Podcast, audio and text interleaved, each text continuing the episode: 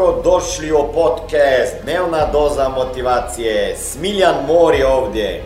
Ovdje će vas čekati savjeti, motivacija, inspiracija, transformacija i formula za sretan život ter uspješan posao.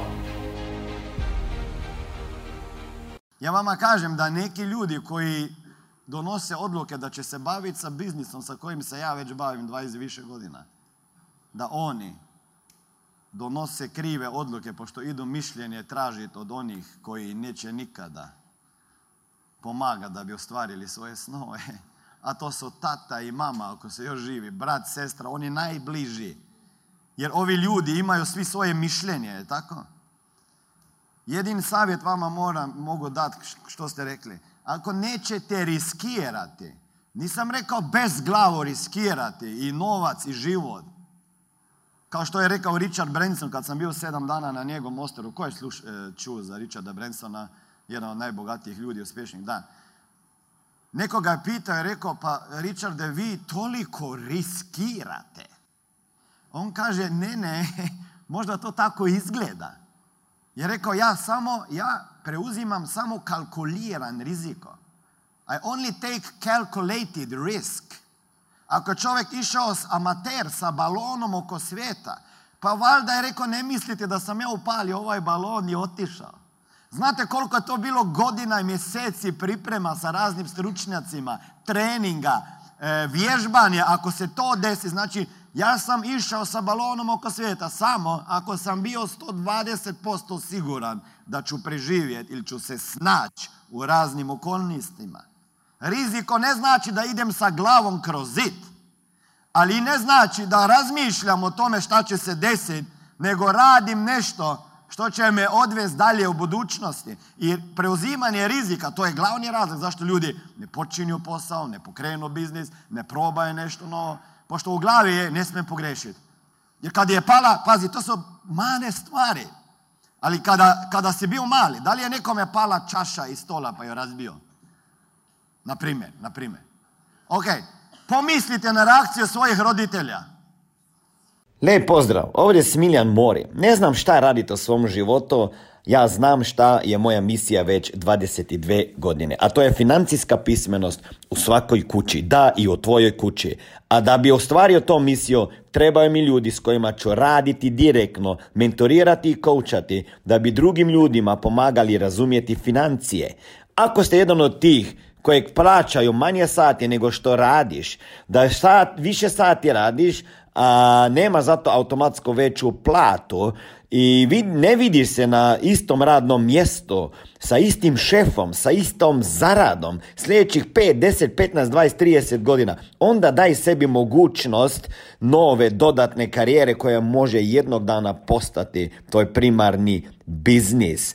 Ukucaj www.najposao.com i vidimo se na drugoj strani ankete kada odgovoriš na pitanja i vjerovatno ili možda ću te i kontaktirati.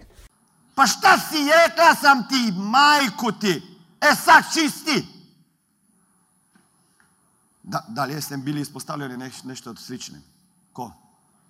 Ok, to je možda duboko urezalo uvjerenja u vašu podsvijest. Ne smem po greš, pošto će mi mama i tata reći, vidi šta se napravio, opet nisi uspio. Školski sistem, da li školski sistem traži to što si dobro napravio i pravilno ili greške? Zanimljivo, ne? Znači, kada smo imali pismeni rad, ja nikada nisam dobio pohvalu od učiteljice, nego je rekla da fale zarezi. I uvijek su falili. Znači, poslije toga kada je ona rekla, opet su falili. I opet su falili i uvijek su falili. I nikako da skontam gdje da ih postavim. I to me je umetalo da bi počeo pisati knjigu. Pošto sam rekao, majke, kako ja napišem knjigu ako nisam ni mogao jedan pismeni rad napraviti bez ovih grešaka u zarezima. To su takve sitne stvari. Kada ljudi hoćemo nešto napraviti iz sebe ili za sebe, uvijek se plašimo. Broj jedan, šta će drugi ljudi misliti o tome.